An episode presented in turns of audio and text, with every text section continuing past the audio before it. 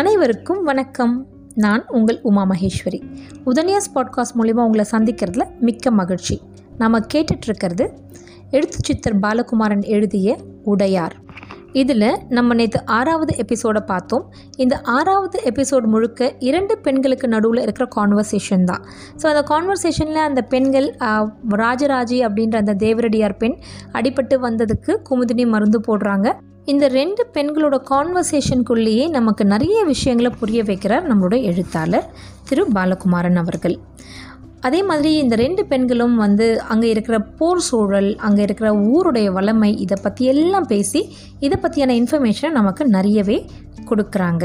இங்கே வந்திருக்கிற இந்த தேவரடியார் பெண் ராஜராஜி, இவங்க தஞ்சைக்கு போய் கோவில் கட்ட உதவி புரியறதுக்காக வந்திருக்காங்க.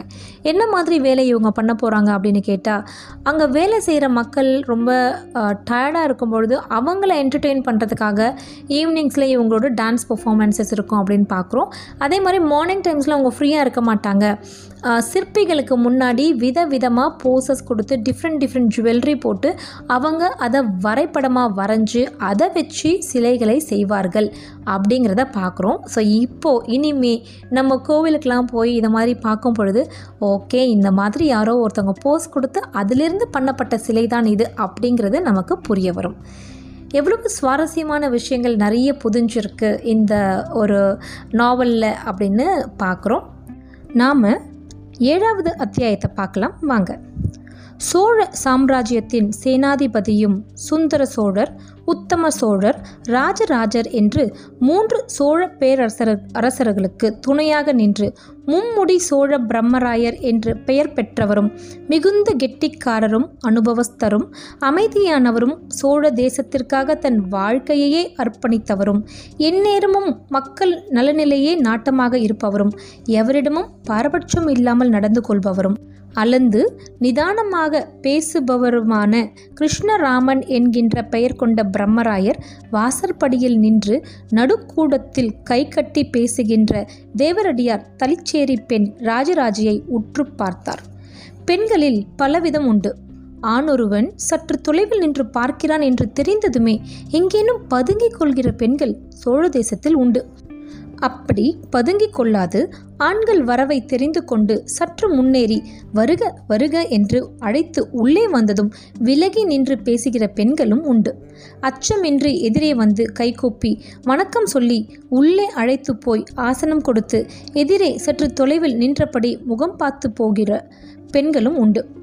ஆண்களை பற்றி எந்த அச்சமும் இல்லாமல் உறுத்து பார்க்கும் பொழுதே அவர்களை எடை போட்டு அவர்கள் பதிலுக்கு உறுத்து பார்க்கும் பொழுது அந்த பார்வையை மதிக்காது அலட்சியம் செய்து அவர்கள் பேச்சுக்கு பதில் பேச்சு கொடுத்து திக்குமுக்காட செய்யும் பெண்களும் உண்டு.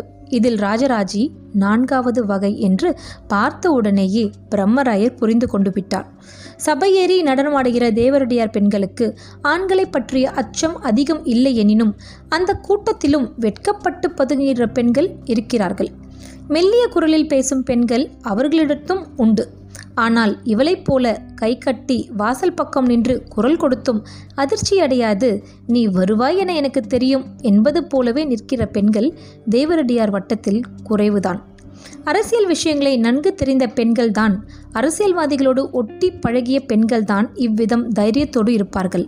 ராஜராஜி நிற்றலும் அவள் பார்வையும் அசைவும் அவளுக்கு சோழ அரசியல் அத்துப்படி என்பதும் ஆண்களுடைய கோபதாபங்கள் அவரை மிரட்சியடைய செய்யாத விஷயம் என்பதும் எளிதில் புரிந்தது.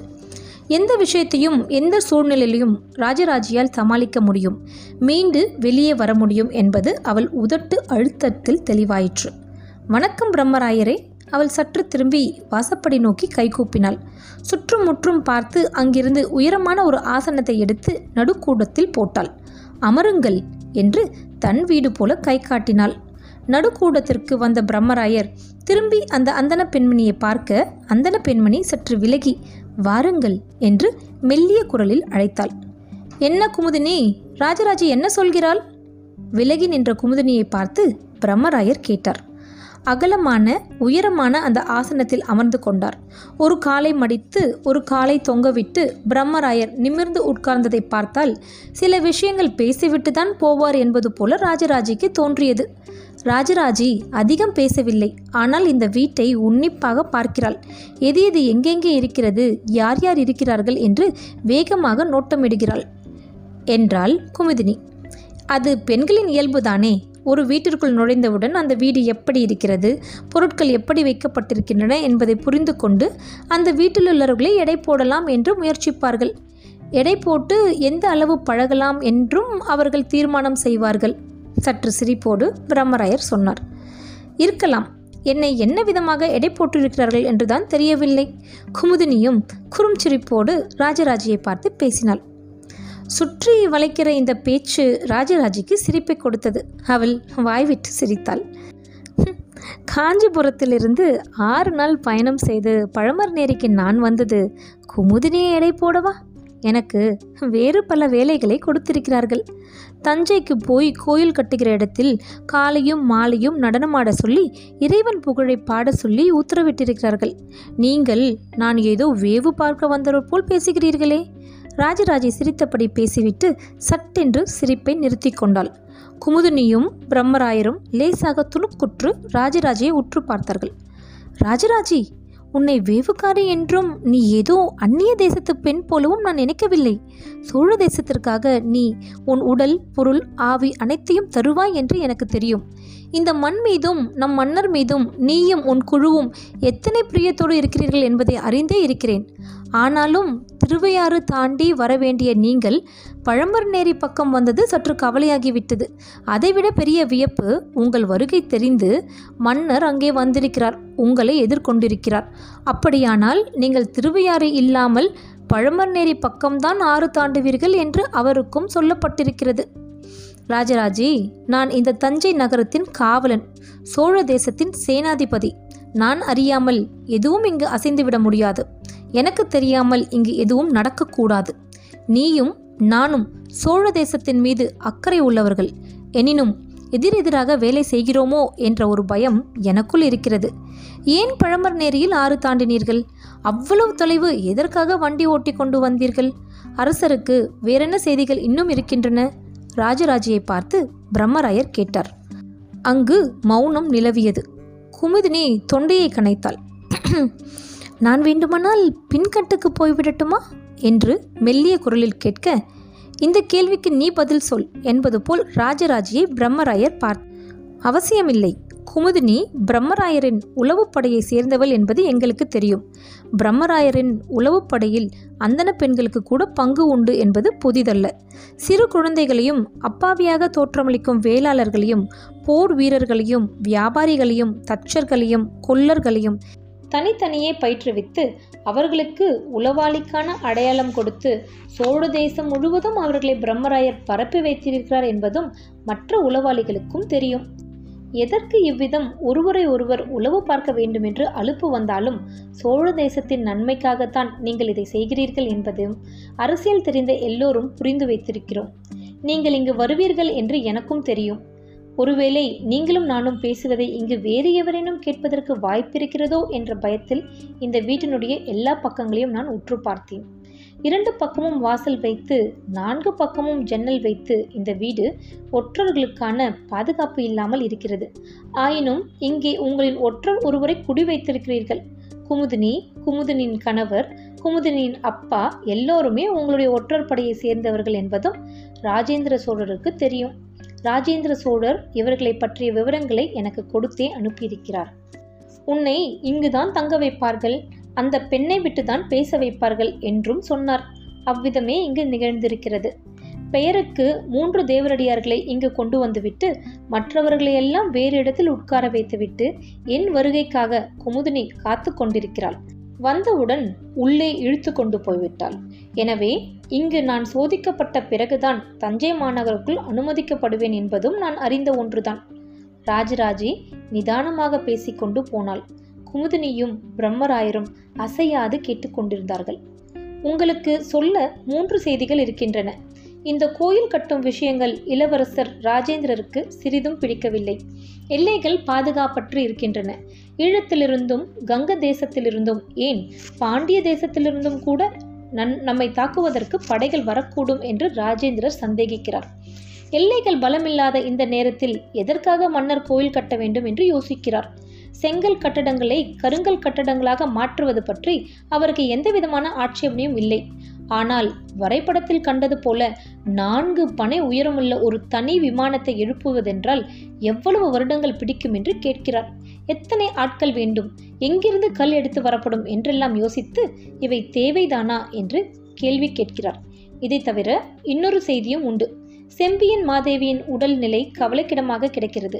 நாங்கள் வருகிற பொழுது திருவக்கரையில் 3 நாட்கள் தங்கினோம். செம்பியன் மாதேவி அங்குதான் காளி கோயில் கட்டி கொண்டிருக்கிறார். அவர்கள் உடம்பு இளைத்திருக்கிறது. எழுந்து நின்றால் தலை சுற்றுகிறது, கண்கள் வீங்கி இருக்கின்றன. சற்று நேரம் உட்கார்ந்திருந்தாலும் கூட காலில் நீர் கோர்த்து விடுகிறது. கால் நாழிகைக்கு ஒரு முறை எழுந்து சற்று நடந்துவிட்டு வருகிறார். காளி கோயில் கட்டுமான பணி முடியும் தருவாயில் இருக்கிறது என்றாள் ராஜராஜி. செம்பியன் மாதேவியின் மனநிலை எப்படி இருக்கிறது கேட்டார் பிரம்மராயர். புலம்புகிறார். அதிகம் தனக்குத்தானே பேசிக்கொள்கிறார். அப்படி பேசுவதை யாரேனும் கேலி செய்து விடுவார்கள் என்று சிறிய ஆசனத்தை காளி சிலைக்கு எதிரே போட்டுக்கொண்டு காளியிடம் பேசுவது போல உறக்க பேசுகிறார். மனநிலை லேசாக பாதித்திருப்பதை உணர முடிகிறது. பார்வையில் கூர்மை மழுங்கி இருக்கிறது. சோழிகள் உருட்டி பிரசன்னம் பார்த்த பொழுது இன்னும் 3 மாதங்களுக்கு மேல் செம்பியன் மாதேவி உயிர் வாழ மாட்டார் என்று சோழிகள் சொல்லின என்றாள் அவள். நல்லது, சோழ சாம்ராஜ்யத்தில் உயர்ந்த நிலையில் இருப்பவர்களெல்லாம் சோழிகள் தான் உருண்டு உருண்டு தீர்மானிக்கின்றன. என்றைக்கு இந்த பைத்தியக்காரத்தனங்களெல்லாம் விடப்போகிறார்களோ தெரியவில்லை. பிரம்மராயர் அழுத்து கொண்டார். நீங்கள் நினைப்பது தவறு பிரம்மராயரே. அங்கு ஜோஷியம் சொன்னது ஒரு இளம் பிள்ளை, 12 வயது பாலகன். ஆனால் தமிழ் பாட்டு அவனுக்கு அருவியாக ஓடுகிறது. செம்பியன் மாதேவியோடு இந்த 3 மாதமும் அந்த பையன்தான் இருந்திருக்கிறான். செம்பியன் மாதேவி சொல்படிதான் பிரசன்னமும் பார்க்கப்பட்டது என்றாள் ராஜராஜி. 3 மாதங்கள் தான் உயிரோடு இருப்பீர்கள் என்று அவரிடம் சொல்லப்பட்டதா? பிரம்மராயர் கேட்டார். ஆமாம், அவர்தான் கேட்டு தெரிந்து கொண்டார். மிகுந்த சந்தோஷம் என்று வான் நோக்கி கை கூப்பினார். மரணத்திற்கு தயாராகிவிட்டார் என்று அவர் முகம் எனக்கு தெளிவாக காட்டியது. எனவே சோழ தேசத்தில் எந்த நல்ல விஷயமும் ஆரம்பிக்கும் முன்னால் செம்பியன் மாதேவி அவர்களை மனதில் வைத்துக் கொள்வது நல்லது என்று எனக்கு தோன்றுகிறது என்றாள் ராஜராஜி. நல்லது, செம்பியன் மாதேவியை பற்றிய செய்தி ராஜேந்திரருக்கு தெரிவித்து விட்டாயா கேட்டார் பிரம்மராயர். அடுத்த 2 நாட்களில் செய்தி அவருக்கு போய்விட்டது என்றாள் ராஜராஜி. செம்பியன் மாதேவி பற்றி ராஜேந்திரர் என்ன நினைக்கிறார் கேட்டார் பிரம்மராயர். அவருக்கு செம்பியன் மாதேவி செய்கிற செலவுகள் பிடிக்கவில்லை. பண்டாரத்தில் கை வைத்து புண்ணை அள்ளி கொண்டு போவதில் விருப்பமே இல்லை. சிற்பிகளுக்கு தேவைக்கு அதிகமான சம்பளம் கொடுத்து அவர்களை ஊதாரியாக்குகிறார்கள் என்று கோவப்படுகிறார். எனக்கு புரியவில்லை. ஒரு காலாட்படை வீரருக்கு ஒரு நாளைக்கு 1 செப்பு காசு சம்பளம். ஆனால் ஒரு சிற்பி அன்று வேலை செய்தாலும் செய்யாவிட்டாலும் 2 அல்லது 2.5 செப்பு காசுகள் சம்பாதித்து விடுகிறார். ஒரு சிலை வடிக்க அவருக்கு கொடுக்கப்படுகிற காசு மிக மிக அதிகம் என்று ராஜேந்திரர் கோபமாக குறிப்பிடுகிறார். சிற்பிகளுக்கு இப்படி காசு அதிகம் கொடுத்து விட்டால் படை வீரர்கள் நொந்து போகிறார்கள். வேலையும் கத்தியும் வீசிவிட்டு சுத்தியிலும் உளியும் கொண்டு போய் பாறையில் கோடு போடலாமே என்று சொல்கிறார்கள். குறிப்பாய் திருவக்கரை சிற்பிகளுக்கு அதிகமாக சம்பளம் கிடைக்கிறது. பூமியிலிருந்து கல் தோண்டி யானையை வைத்து இழுத்து கொண்டு வருகிறவர்களுக்கு சிலை செய்பவர்களை விட அதிகமாக காசு கிடைக்கிறது. பெரிய பாறையாக எடுத்துக்கொண்டு வந்துவிட்டால் அதை பார்த்து வியந்து போய் என்ன தருகிறோம் என்று தெரியாமல் செம்பியன் மாதேவி அள்ளி கொடுத்து விடுகிறார். இதனால் வணிகர்களை விட, விவசாயிகளை விட, படைத்தலைவர்களை விட, நெசவாளர்கள், கருமார்களை விட சிற்பிகள் அதிக வசதியோடு இருக்கிறார்கள். அவர்களுக்கென்று தனி வீடுகள் கட்டி கும்பலாக வாழ முயற்சிக்கிறார்கள். இது நல்லதல்ல. மக்களிடையே இது பிளவை உண்டாக்கும் என்று ராஜேந்திரர் கவலைப்படுகிறார். பிரம்மராயர் தலையசைத்தார். புரிகிறது, ராஜேந்திரரின் கவலை நியாயமானது. ஆனால் கிட்டத்தட்ட 11 அடி உயரமுள்ள துர்க்கை சிலையை நீங்கள் பார்த்தால் திகைத்து போவீர்கள். திருவக்கரை காளி சிலை அவ்வளவு அழகு. அரை பத்மாசன நிலை. ஒரு காலை தொங்கவிட்டு இன்னொரு காலை மடித்து அதே நேரத்தில் வெட்டி விடுவேன் என்று எழுந்திருக்கிற ஒரு வேகத்தோடு, பல கைகளோடு, லேசான கண்டிப்பு நிறைந்த பார்வையோடு, விதவிதமான ஆயுதங்களோடு, மிக பளபளப்பாய் கற்பூர ஜோதி கண்களில், கன்னத்தில், உதட்டில் தெரிக்கும்படி வடிவழகோடு செய்யப்பட்டிருப்பதை பார்த்தால் எத்தனை கொடுத்தாலும் ஈடாகாது என்றுதான் தோன்றுகிறது. குமுதினி பரவசமாக பேசினாள். நானும் கேள்விப்பட்டேன், வக்ரகாலி மிக அழகாக வந்திருக்கிறதென்று. இப்பொழுது அங்கு என்ன நடந்து கொண்டிருக்கிறது? பிரம்மராயர் ராஜராஜியை கேட்டார். காளி சிலையை நெல்லில் குவித்து வைத்திருக்கிறார்கள். சிலை பெரிதாக இருப்பதால் அரைப்பனை உயரத்திற்கு நெல் குவிக்க வேண்டியதாகிவிட்டது. சுற்றுப்பற்றும் உள்ள எல்லா வேளாளர்களிடமிருந்தும் நெல் வாங்கி சிலை மீது போடப்பட்டிருக்கிறது. எனவே திருவக்கரை பக்கம் நெல் கிடைப்பது சற்று கடினமாக இருக்கிறது. காஞ்சிபுரத்திலிருந்தும் செய்யாறிலிருந்தும் நெல் வருவதற்கு ஏற்பாடு செய்யப்பட்டிருக்கிறது. திருப்பாதிரிப்புலியூரிலிருந்து திருவதிகையிலிருந்தும் நெல் வண்டிகள் வர துவங்கிவிட்டன. ஆனால் செம்பியன் மாதேவி ஒற்றைக்கு இரட்டை விலை கொடுத்து அந்த நெல் வண்டிகளை வர சொல்லியிருக்கிறார். ஊரில் எல்லா பண்டங்களின் விலைகளும் உயர்ந்திருக்கின்றன. மக்கள் முணுமுணுக்க துவங்கிவிட்டார்கள். அதிகம் பாதிக்கப்படுவது விவசாயிகள் தான் என்று பேசிக்கொள்கிறார்கள். ராஜராஜி சொன்னாள். இதைவிட முக்கியமான செய்தி வேறேதேனும் உண்டா? பிரம்மராயர் கேட்டார். உண்டு என்றாள் ராஜராஜி. என்ன அது? பிரம்மராயர் கவலையோடு கேட்டார். மாமன்னரின் மூத்த சகோதரர் ஆதித்த கரிகாலன் அவர்கள் கொலை செய்யப்பட்டதை ராஜேந்திர சோழர் நாட்டிய நாடகமாக தயார் செய்ய சொல்லியிருக்கிறார். போன பௌர்ணமி அன்று அது அரங்கேறியது. நாடகத்தை பார்த்து கொண்டிருந்த ராஜேந்திரர் திடீரென்று எழுந்து கதறி அழுதார். நாட்டிய நாடகத்தை நிறுத்த சொல்லிவிட்டு சபையிலிருந்து வெளியேறிவிட்டார். குதிரை ஏறி 6 வீரர்கள் பின்தொடர வீரநாராயணபுரம் ஏரிக்கு போனதாகவும், அங்கு போய் எந்த இடத்தில் ஆதித்த கரிகாலனுடைய உடம்பு மிதந்ததோ அந்த இடத்தை பார்த்து கை கட்டி வெகு நேரம் நின்றதாகவும் தனக்குத்தானே பேசி கொண்டதாகவும் எனக்கு தகவல் தரப்பட்டது. எவ்வளவு மோசமான இழிவான ஒரு கொலை நடந்திருக்கிறது! இதை சமணப்படுத்தாமல் வெறுமனே கோயில் கட்டி கொண்டிருப்பதில் என்ன புண்ணியம் என்று ராஜேந்திரர் புலம்பியதாகவும், எந்த இடத்தில் ஆதித்ய கரிகாலருடைய உடம்பு மிதந்ததோ அந்த இடத்தில் கங்கையால் ஒரு ஜலஸ்தம்பம் எழுப்புவேன் என்று வால் நுனியில் சத்தியம் செய்ததாகவும் எனக்கு தகவல்கள் வந்தன என்றாள் அவள். வெகு விரைவில் வடக்கு நோக்கி அவர் பயணப்பட போகிறார். கங்கையிலிருந்து குடம் குடமாய் நீர் கொண்டு வந்து வீரநாராயணபுரம் ஏரி முழுவதும் சாய்த்து ஆதித்த கரிகாலனுடைய மனக்கேதம் தீர்ப்பதற்கு பிரார்த்தனை செய்ய போகிறார். சோழ சாம்ராஜ்யத்தின் கருப்பு நாள் என்று ஆதித்ய கரிகாலனின் இறந்த நாளை அனுஷ்டிக்க வேண்டும் என்று சொல்லியிருக்கிறார். வருடா வருடம் அன்றைய தினம் ஏதேனும் படையெடுப்பு நடத்தி எல்லைப்புறத்தில் இருக்கிற நாடுகளை பயமுறுத்த வேண்டும் என்று தீர்மானித்திருக்கிறார். வீரத்தை வளர்த்து கொள்வது அல்லாது வேறு எது செய்தாலும் சோழ சாம்ராஜ்யம் நிலைத்து நிற்காது என்று பேசியிருக்கிறார். சோழ சாம்ராஜ்யத்திற்கு எதிராக ஒரு சிறு அசைவு ஏற்பட்டாலும் அந்த அசைவை ஏற்படுத்துபவர்கள் மிக கடுமையாக தண்டிக்கப்படுவார்கள் என்று எச்சரித்திருக்கிறார். ராஜேந்திர சோழரின் கோபம் அங்குள்ள சேனாதிபதிகளுக்கு கவலையை கொடுத்திருக்கிறது.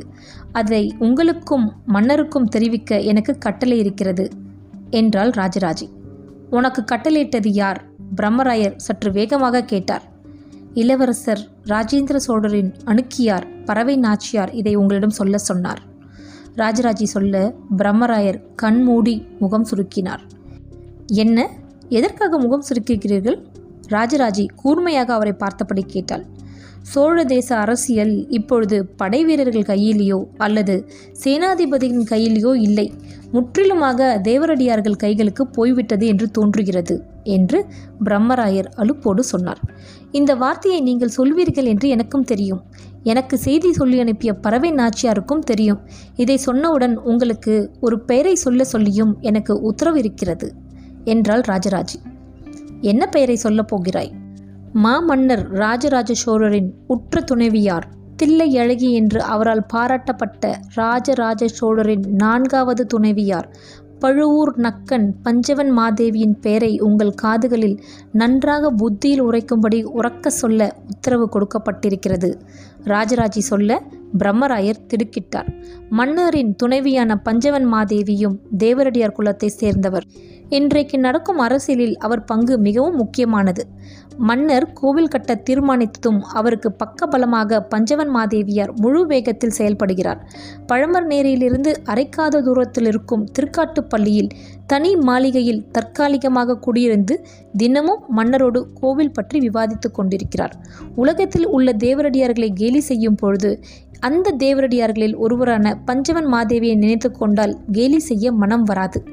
அவர் செய்த தியாகத்தை புரிந்து கொண்டால் இகழ்ச்சியாக பேச தோன்றாது. பிரம்மராயர் கை கூப்பினார். மன்னித்துவிடு ராஜராஜி, எனக்கு வயதாகிவிட்டது. அதனால் அடிக்கடி அலுப்பு ஏற்படுகிறது. அந்த அலுப்பு தாங்காமல் தான் நான் அடிக்கடி சற்று அவசரப்பட்டு பேசுகிறேன்.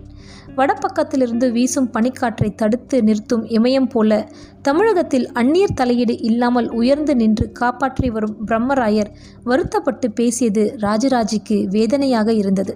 குமுதினி அதைவிட வேதனைப்பட்டாள். கவலையோடு பிரம்மராயரை பார்த்து கொண்டிருந்தாள். வாசலில் மன்னர் வருகிறார் என்கிற சிறு பறை முழக்கம் கேட்டது. மூவரும் பரபரப்பானார்கள். இத்துடன் இந்த 7ஆம் அத்தியாயம் முடிவடைகிறது. இந்த 7வது அத்தியாயத்தில் 3 பேருக்கு நடுவில் இருக்கிற கான்வர்சேஷன்ஸை தான் நம்ம பார்க்குறோம். இந்த கான்வர்சேஷன் மூலியமாக சுற்றி நடக்கிற விஷயங்கள் எல்லாம் எழுத்தாளர் நம்மளுடைய கவனத்துக்கு கொண்டு வராரு. திருவக்கரையில் இருக்கிற காளி தேவி, திருவக்கரை காளி, நீங்கள்லாம் பார்த்துருந்தீங்கன்னா தெரியும், அவ்வளவு அழகு. அந்த கோவிலை செம்பியன் மாதேவி கட்டிகிட்ருக்காங்க. அதுக்கான ஏற்படுற செலவு இதெல்லாம் ராஜேந்திரருக்கு பிடிக்காமல் இருக்கிறது.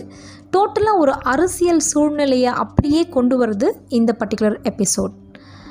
பிரம்மராயர் மன்னிப்பு கேட்குறது, இதெல்லாம் கேட்கும்போது நமக்கும் கொஞ்சம் கஷ்டமாக தான் இருக்குது. அதே மாதிரி பஞ்சவன் மாதேவி, எனக்கு இந்த ஃபுல் நாவலில் ரொம்ப பிடிச்ச கேரக்டர் அப்படின்னு சொன்னால் one of the characters Panchavan Madevi. இனிமேல் அவங்கள பற்றி நம்ம நிறைய படித்து தெரிஞ்சுக்கலாம். அதே மாதிரி பெண்களை பற்றி ஆரம்பத்தில் சொல்கிறாங்க இல்லையா, பெண்கள் விதவிதமாக இருப்பாங்க, பெண்கள் ஆண்களை பார்த்து வெக்கப்பட்டு போகிற பெண்கள் உண்டு, அவங்களுக்கு பதில் பேசுகிற பெண்கள் உண்டு, அவங்களையும் பயமுறுத்துகிற பெண்கள் உண்டு அப்படின்னு. ஸோ பெண்களை எப்படி வகை வகையாக பிரிச்சிருக்காங்க அப்படிங்கிறதையும் பார்க்கலாம். ஸோ அத்தியாயத்தோட கடைசியில் மன்னர் வரார் அப்படின்னு அறிவிச்சிருக்காங்க. நாளைக்கு மன்னர் என்ன சொல்ல போகிறார் அப்படிங்கிறதையும் பார்க்கலாம். நாளைக்கு சந்திப்போம். நன்றி, வணக்கம்.